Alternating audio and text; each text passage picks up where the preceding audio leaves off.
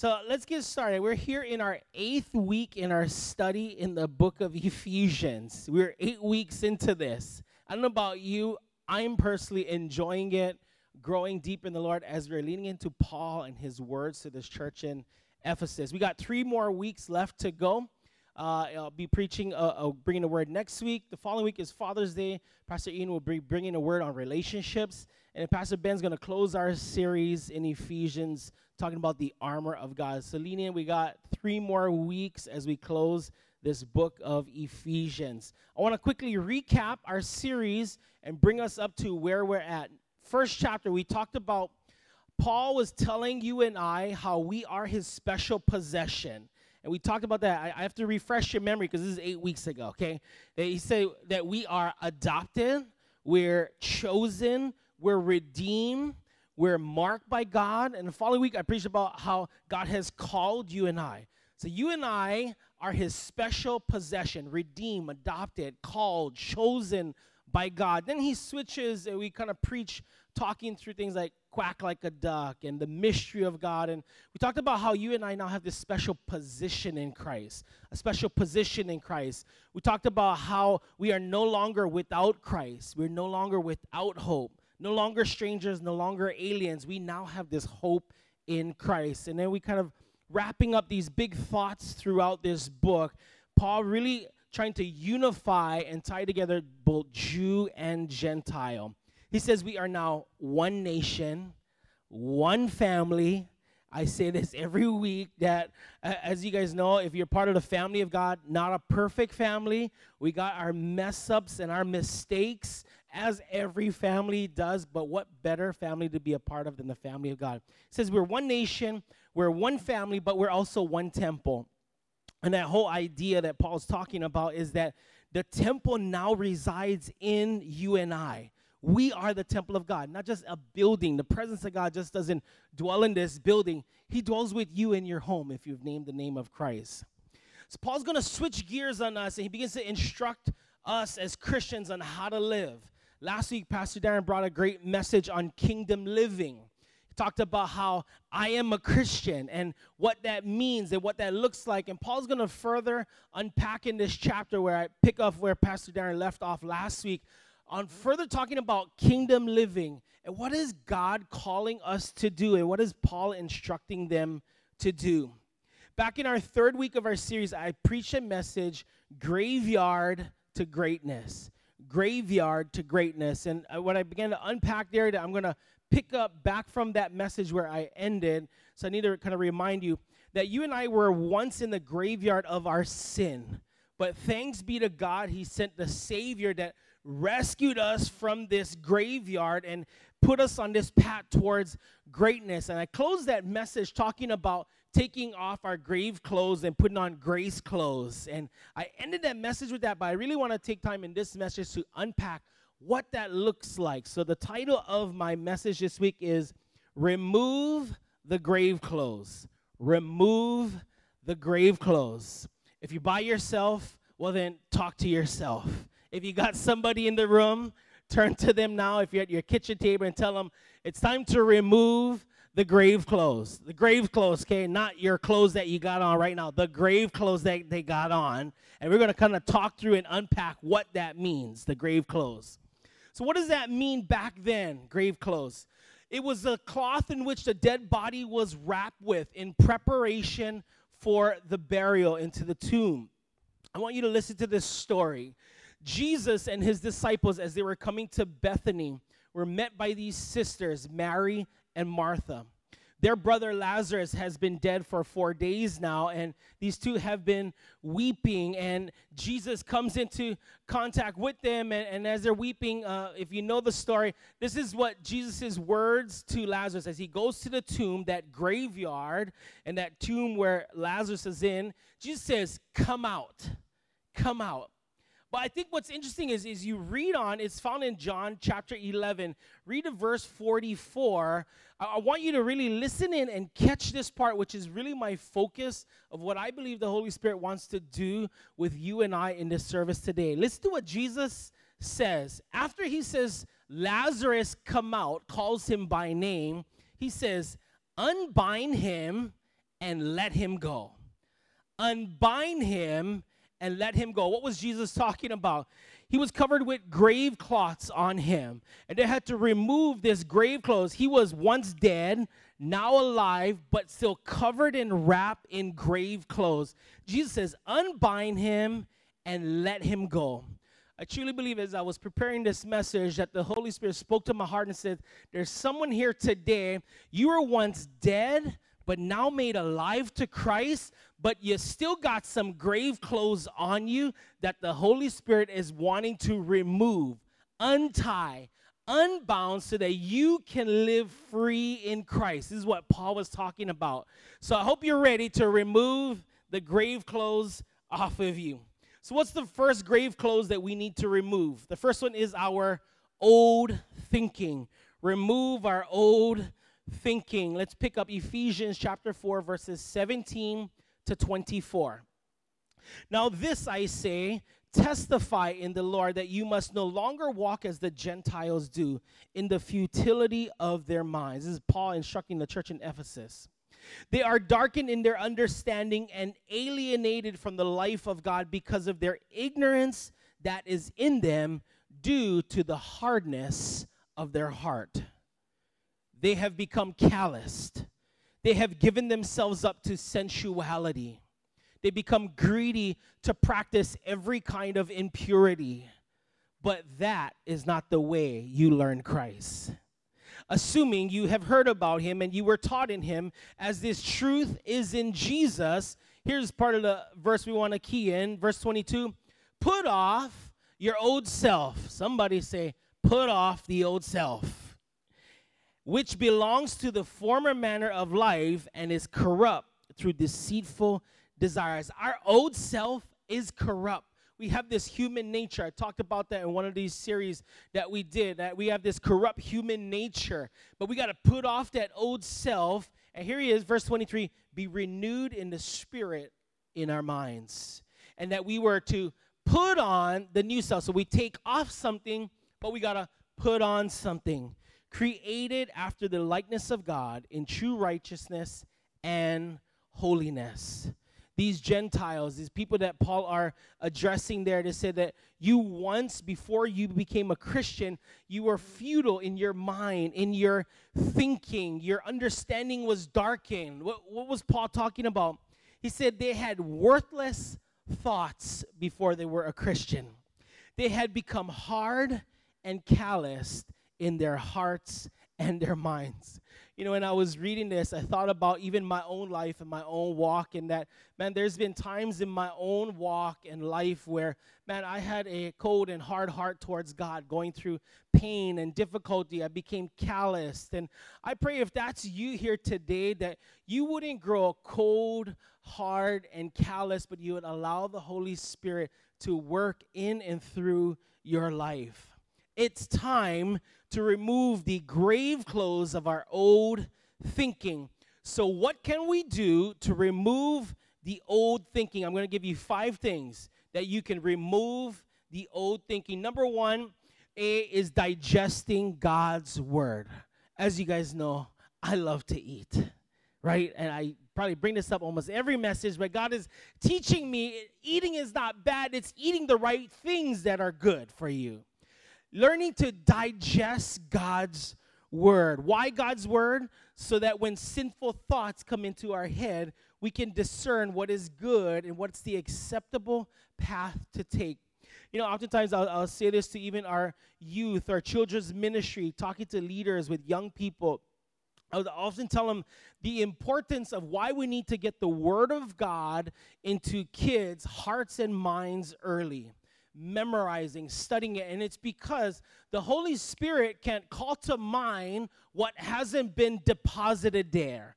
Why are you reading and studying God's word? Why are we, uh, we read through the New Testament last year. We're reading through the Old Testament in the Bible Project this year. We're journaling, soaping. What are we doing?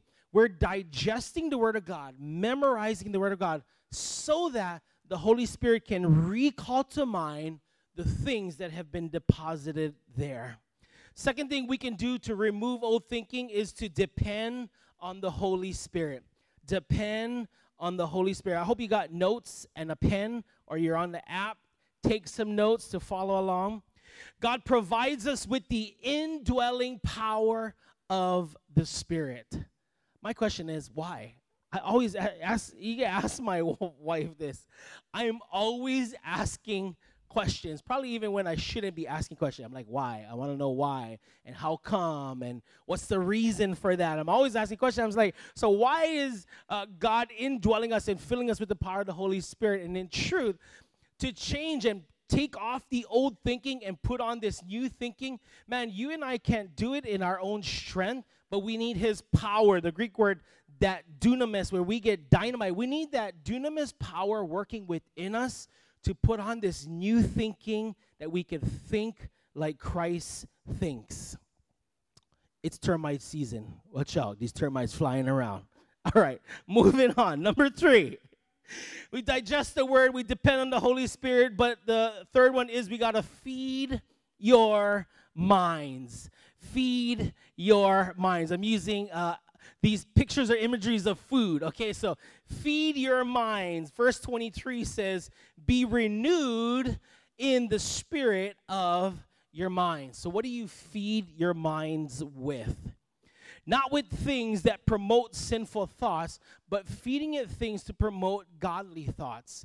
You know, oftentimes people who struggle with temptation, I, I love counseling and sitting with people, and people struggle with temptations and dealing with things, and I say, what are you feeding? What are you listening to? What's the music you're listening to? What shows are you watching? Who are you hanging around? What things are you digesting in you? Because what you're putting in you eventually will start to come out of you. So you got to feed your mind the right things. We can have our hearts be changed, but our minds must be transformed. We talk a lot in the church about our hearts. Change my heart. We sing song, change my heart, oh God, make it ever new. You know, oftentimes we don't sing a whole lot about our minds, but you know what? We can have a changed heart, but if our mind hasn't been transformed, I don't have time to fully unpack Romans twelve two. I encourage you to go and read it. It talks about transformation. We need to be transformed in the renewing of our minds. You know, Israel was slaves in Egypt about four hundred thirty years, one commentary says. Get that, four hundred thirty years. Moses answers the call of God, goes to free them from Pharaoh, and the Israelites are now free from Pharaoh's rule in the wilderness, running away. Here's the interesting part. Here they are in the wilderness, right, for forty years, they're there wandering in the wilderness.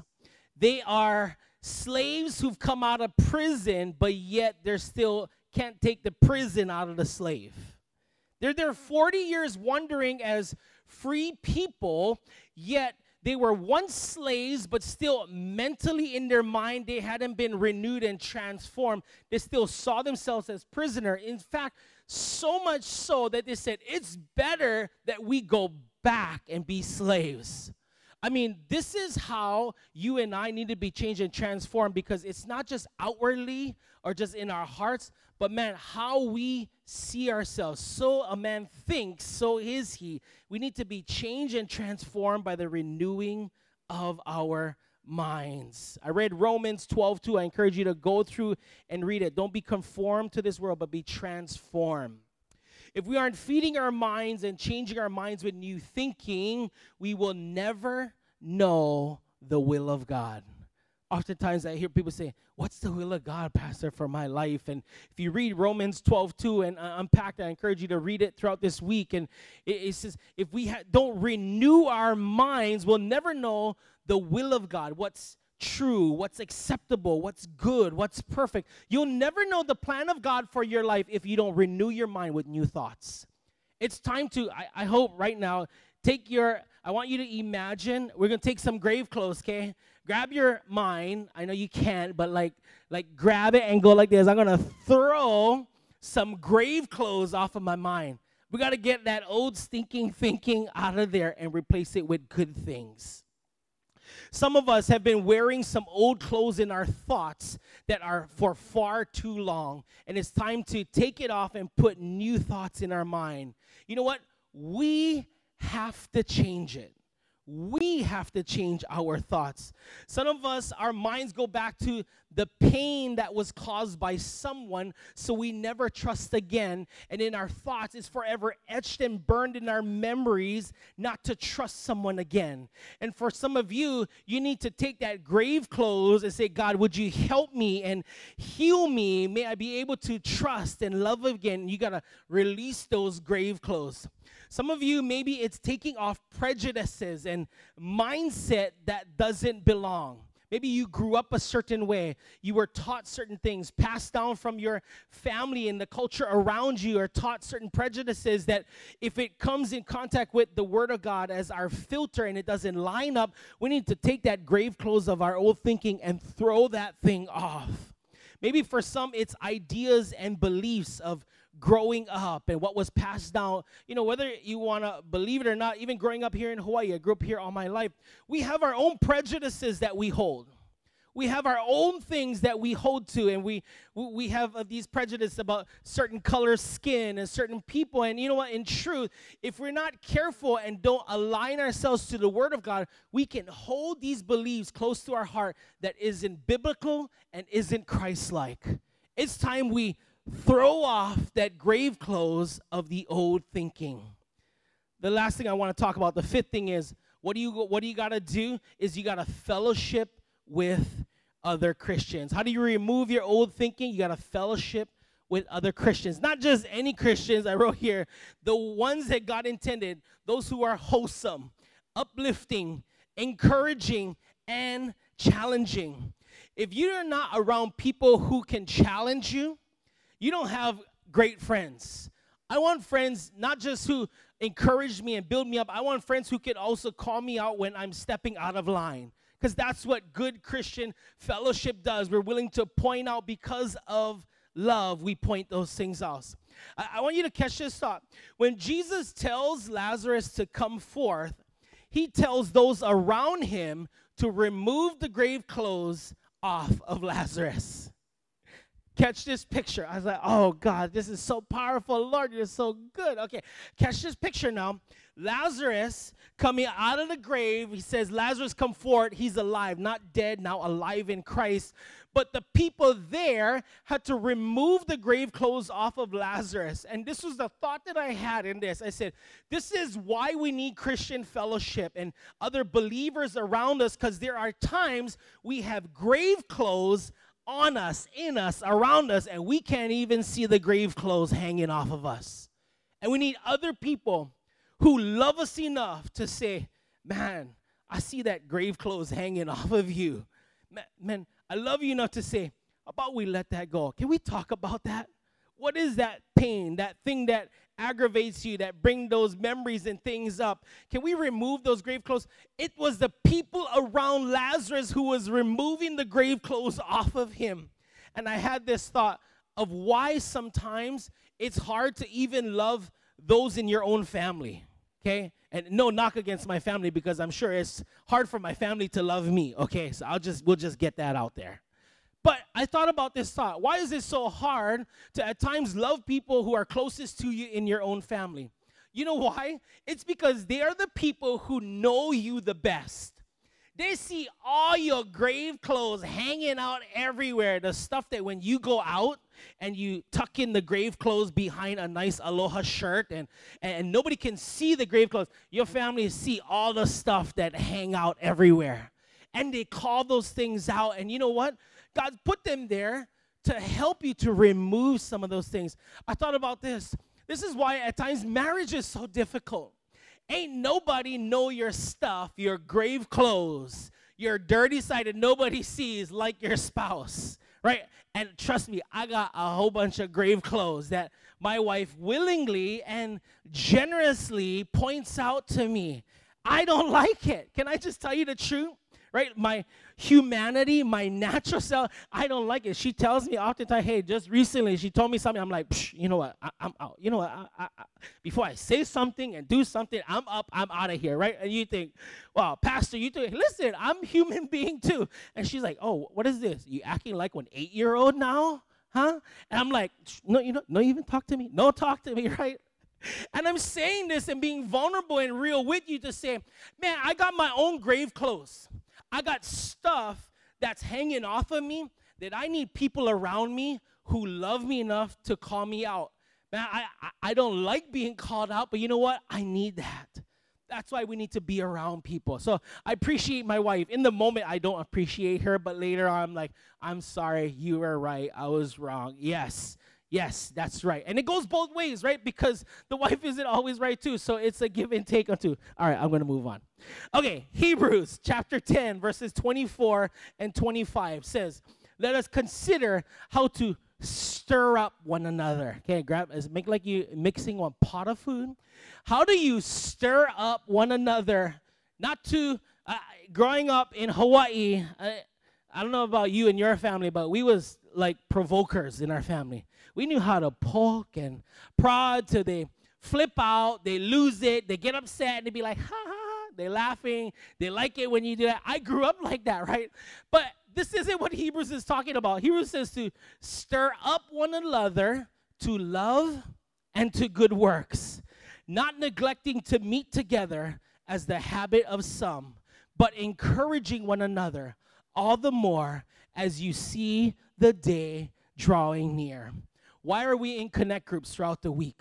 Why are we uh, meeting? Uh, we're going to start meeting on Sunday mornings. Get ready, July fifth. We're going to open up to the public, eight, ten, and twelve, our services, right? Why do we gather together? Why? Because we need to be in fellowship with one another so that we can stir up each other to love and to good works. First grave clothes we need to remove is our old thinking. The second one is removing our old ways of speaking. Removing our old ways of speaking. Ephesians four, twenty-five and twenty-nine. Therefore, put away falsehoods. Let each one of you speak the truth with its neighbor, for we are members one of another.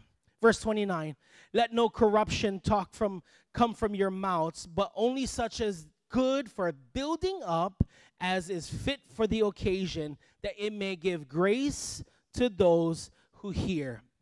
So how do we remove our old ways of speaking? Remove our thinking. Now it's our speaking. A, we got to stop lying. Number one, stop lying. Verse twenty-five. The E S V says to put away falsehoods. The N L T version, I love this, says stop telling lies. N A S B says lay aside those lies. Get this. This phrase that is writing here, Paul, continues this metaphor of clothing. It's this idea or metaphor of clothing that we got to take off the things that we used to do. We used to lie before, so we take it off, but now we put on speaking truth in love. It's this idea that there's an element on our part that we have to remove things and put on something else. Each and every day, a believer needs to repeatedly make decisions to live a holy life. It's not just the one time that you say, Lord, come into my heart and forgive me. That's the first step. But man, daily, as the pastor of this church, I find myself daily saying, Lord, Holy Spirit, help me to continue not to go back to the way I used to be, Lord, but I would pursue you more and more and more. The Bible is clear that lying is a sin and it displeases God. In fact, the very first sin in the garden involved a lie. Colossians three nine says, do not lie to each other, since you have taken off your old self. Don't lie to one another. So if there's anything I hate more than anything is when someone lies to you, right? Like, tell me the truth. Whatever it is, I can deal with the truth. Just don't lie. And what is it? Because I think at the core of it and why God holds lying in such a high place is because at the core foundation is truth. And the truth isn't just some a bunch of facts. Truth is a person. It's the person of Jesus. He is the way, the truth, and the life, John fourteen six. No one comes to the Father except through him. We got to remove the grave clothes of lying and put the truth on instead by speaking the truth in love. Truth may not be popular or even something that people want to hear. It makes people feel uncomfortable at times, but we must confront the truth and face the harsh realities.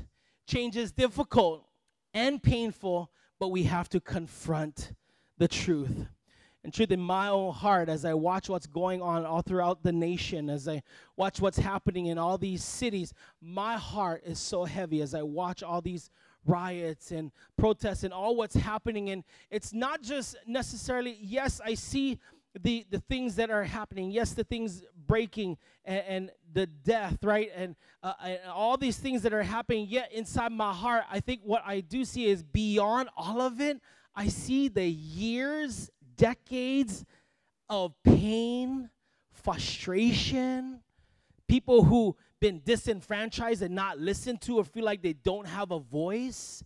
And man, I see kind of as my counseling hat as I put on, I see, man, this is what you're seeing on the outside is a reflection of what's been happening deep within them for years on the inside. Right now, all of us across our country, people are speaking up for the wrongful death of George Floyd. People are in pain. They're frustrated. They're angry, and they're filled with rage.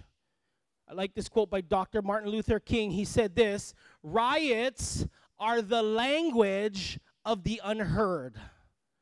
Riots are the language of the unheard." Why are there rioting and rage? And if you look down deeper, it's people who feel like they don't have a voice and aren't being heard, or maybe they are being heard, but things aren't happening, right? Change isn't being taken effect there. You know, in truth, I'm all for the peaceful protests and how thousands of people are marching. I, I'm not against the violence, yet deep down inside, I understand where it's coming from, from deep years of pain and deep years of hurt and things happening over and over. And I understand where they're coming, yet at the same time, right is right and wrong is wrong. Yet you do understand where this is coming from. It's hurt people. And I often make this phrase, I say, hurt people at times will hurt people. It's years of pain. I love Doctor King's quote also when during his civil rights movement, he made this quote about speaking up with non-violence. Speaking up with non-violence. He said this, Doctor Martin Luther King, "Non-violence is a powerful and a just weapon which cuts," get this, "it cuts without wounding and ennobles the man who wields it. It's a sword that heals." There's anybody who understood the civil rights movement and made a difference, it was Doctor Martin Luther King. And what he's talking about here is this nonviolence as you're, it's not, I'm not against people speaking up, but he's talking about how this nonviolence, it's a sword that when you wield, it actually brings healing, not further damage. I'm praying and believing, God, if there's ever a time that our nation needs people praying and believing God and stepping up and speaking up and for leaders to take charge and lead, and it's now. Why? Because we really need a restoration in our nation. We need, and, and in truth, at the core of it, it's a coming back to the heart of God. True, lasting change and transformation devoid of Christ will not last for long. We need to come back to the heart of God. If you ask me, it's ripe for a move of God because right now people are in desperate need for reconciliation, for restoration that can only come from Christ. Only Christ can reconcile the things that are wrong and make them right. Only Christ could bring healing with these swords of nonviolence, as Doctor King was talking about. Speaking the truth is difficult, but it needs to be done. What are the other things that we need to remove in our ways of speaking? We need to remove our corrupt talking. Verse twenty-nine says, "Let no corrupt talking come from your mouth." This term literally was used as something that was rotten. So get this, it's this imagery Paul is painting that it's either something was rotten or something that was made of crumbling stone. So get this picture. Paul is literally saying those who are speaking with this corrupted, corruptive talking are just like they're building walls that are like crumbling stone, like trying to build a wall with sand and gravel. It's like you're trying to build something that's all rotten. It will not stand and will not last for those who speak with corruptive talk. In context, they're talking about false teachers in that day whose lifestyle was corrupt. They were depraved. They were vicious, foul, and impure. And Paul is in trying to instruct this church in Ephesus on how to build up one another. Instead of tearing, anybody can tear someone down. Anybody can find faults and pick apart things. It takes a, a true man or woman of God with character and integrity to build up and lift up someone else. It takes a true man or woman of God.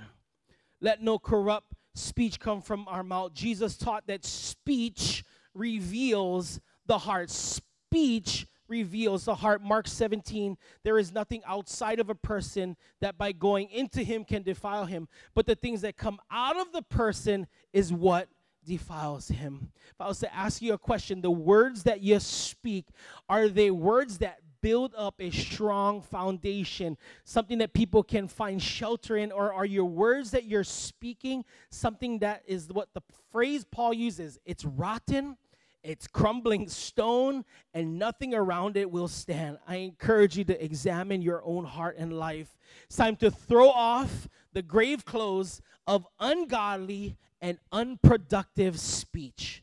Remove the old thinking, remove the ways of speaking, but lastly, Paul instructs removing our old ways of acting. Removing our old ways of acting. Ephesians chapter four, twenty-six to twenty-eight and thirty to thirty-two. It says, be angry, but do not sin. Do not let the sun go down on your anger and give no opportunity to the devil. Let the thief no longer steal, but rather let him labor, doing honest and good work with their hands, so that he may have something to share with anyone in need. Get this thought, that a thief steals for their own personal possession to benefit them. Yet a Christian, God calls to work hard and labor so you can give it away and bless other people. It's this dichotomy. It's it's things that are almost with kingdom living is totally different from our natural minds. He's saying, don't steal. You work hard so that you can bless and that you can give to those who are in need. Verse thirty, do not grieve the Holy Spirit of God, with whom you were sealed for the day of redemption. Let all bitterness and wrath and anger and clamor and slander be put away from you, doing it all with malice. Put that away. Be kind to one another, tenderhearted, forgiving one another, as God in Christ forgave you. Paul is instructing them that Jesus is coming back. He's instructing them. He says here, you were sealed for the day of redemption. You were sealed. You're marked. There's this stamp of approval on you and I. Those who name the name of Christ were adopted, redeemed, chosen by God, called by God, marked by God. And there's a seal on our lives. And he says, get ready. There's going to come a time where Jesus is coming back. Paul's saying, therefore, because he's coming back, get rid of all these stuff. So as I'm going to wrap up, I'm going to give you five things that he says to get rid of and then three things that we're to put on. Get rid of these five things. Number one, bitterness. Get rid of bitterness. Turn to whoever you're sitting next to and says, get rid of bitterness. Get rid of bitterness. What is bitterness? Bitterness happens when someone does something we don't like, so we harbor ill will against them. Bitterness refers to a settled hostility which poisons the inner person. Bitterness can lead to wrath, which is an explosion on the outside of feelings that you feel on the inside. These riots are, in truth, years of pain and feelings that have exploded on the outside. This is why we need healing from the pains of our past. And if you've been here in church, you know my heart to say, God wants to deal and confront the pains of your past today. I say, hurt people, hurt people, but heal people, heal people. God wants to heal us from the pains of our past. Why do we need to get rid of bitterness? Here it is. This here refers to a settled state of animosity with no chance of reconciliation. What is Paul talking about here? When he says bitterness, maybe some of you watching this can relate to this. It's not just bitterness. It's this settled state of animosity whereby you're saying, I don't even, even if they were to apologize, I don't even want no apology. I don't want no reconciliation. I don't want no restoration.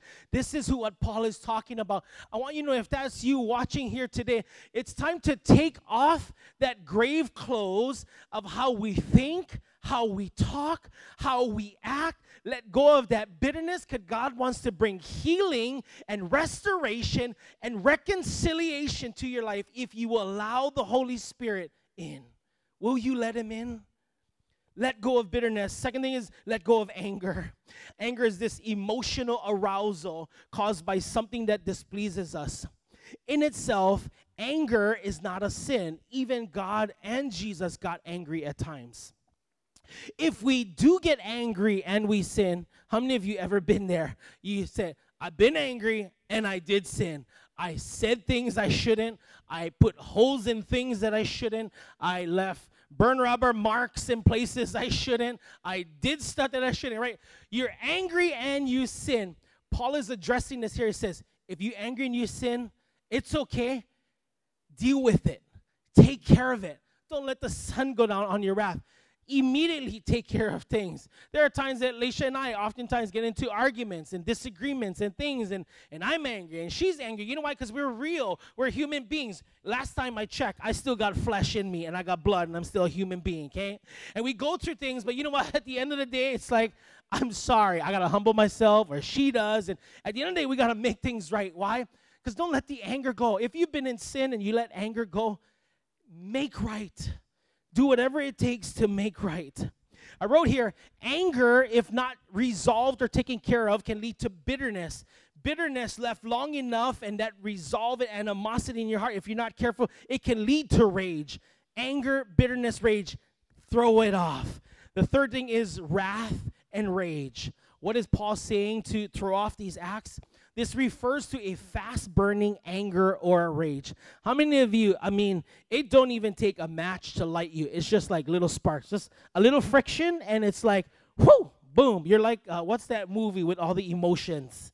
Uh, Inside Out. That movie, Inside Out. You're the red guy who the button moves, and he's like, ah, flames coming out, right? Like that. that Let me just say, it, you got issues. But you know what? It's okay. We got to work them out. You shouldn't go sh- straight to rage. You maybe can get angry, but it should be a gradual process, right? But maybe there are things there that are unsettled that God wants to heal you from, that makes you go from regular straight to rage, right? And God wants to heal you maybe of something. Both anger and rage are emotional outbursts. Rage is an extreme expression of anger. Rage can be sider- considered to be an action in retaliation to the anger. All of these things that are happening, it's a reaction, a retaliation, anger, deep-seated bitterness for years that happens so long. And it's this rage and wrath that's coming out, yet it's being expressed in unhealthy ways. It's time to throw off. I want you to shout, whoever you're with, throw off the grave clothes. Throw it off.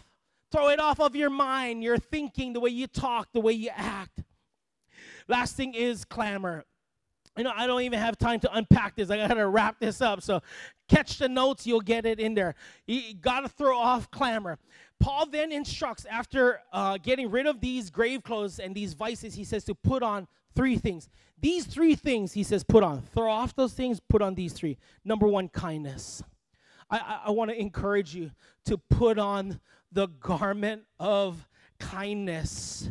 There's something powerful that happens when we can be kind to one another, expressing our true humanity and seeing people for where they are and the struggle that they're in. We need to be kind to one another.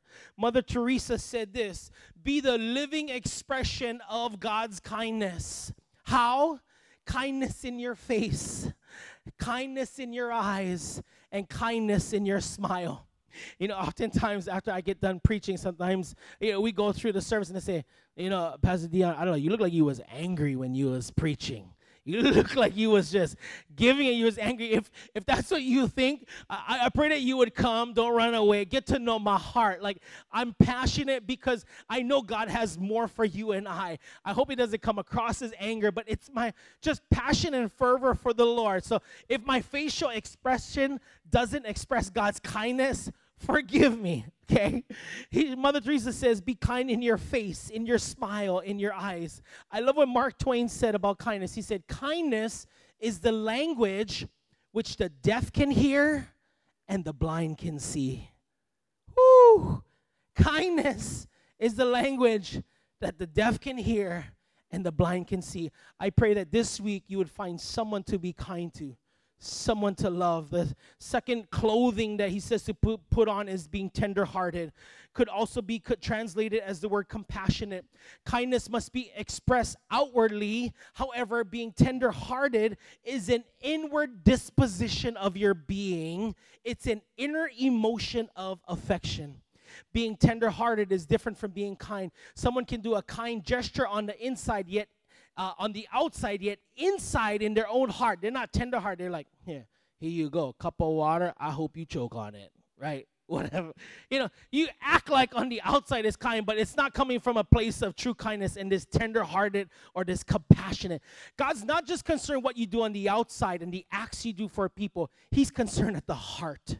Are you truly tenderhearted where you mean what you say and you say what you mean, right? Being tenderhearted, it's one thing that we do it not just on the outside but on the inside. We have a, have a soft heart and thick skin. Soft heart, thick skin. If we're not careful in our culture today, we got soft skin and thick hearts. You say one thing to me, it hurts me. Oh, I don't want to talk to you already, and my heart is all hard. No, back people back generations ago, thick skin, you could say whatever they want, but yet on the inside, they never lost that tenderheartedness towards humanity and people. The third thing Paul says to put on is to forgive one another. This is the garment. Above all garments to put on, he says, put on this, this garment of forgiveness. The word forgiveness means to give graciously or to freely give. Give graciously or to freely give. For those who've been forgiven much should forgive much. And about you, I know what God has done for me in my life. And I've been forgiven of so many things that with the grace that has been extended to my life, I have much grace that I need to give out to others. Why? Because God's extended that grace and forgiveness to me. I pray that this week you'd be tenderhearted, kind, forgiving. Don't hold on to that poison, that bitterness that you've been hanging on to. Throw those grave clothes off and put on that new garments on you. Forgiveness, kind-hearted, compassionate to one another. It's time to remove the grave clothes, the old thinking, throw it off. The old speaking, throw it off. The way we are acting, I pray we throw those off and that we would put on this new Christian living to what God has called us to.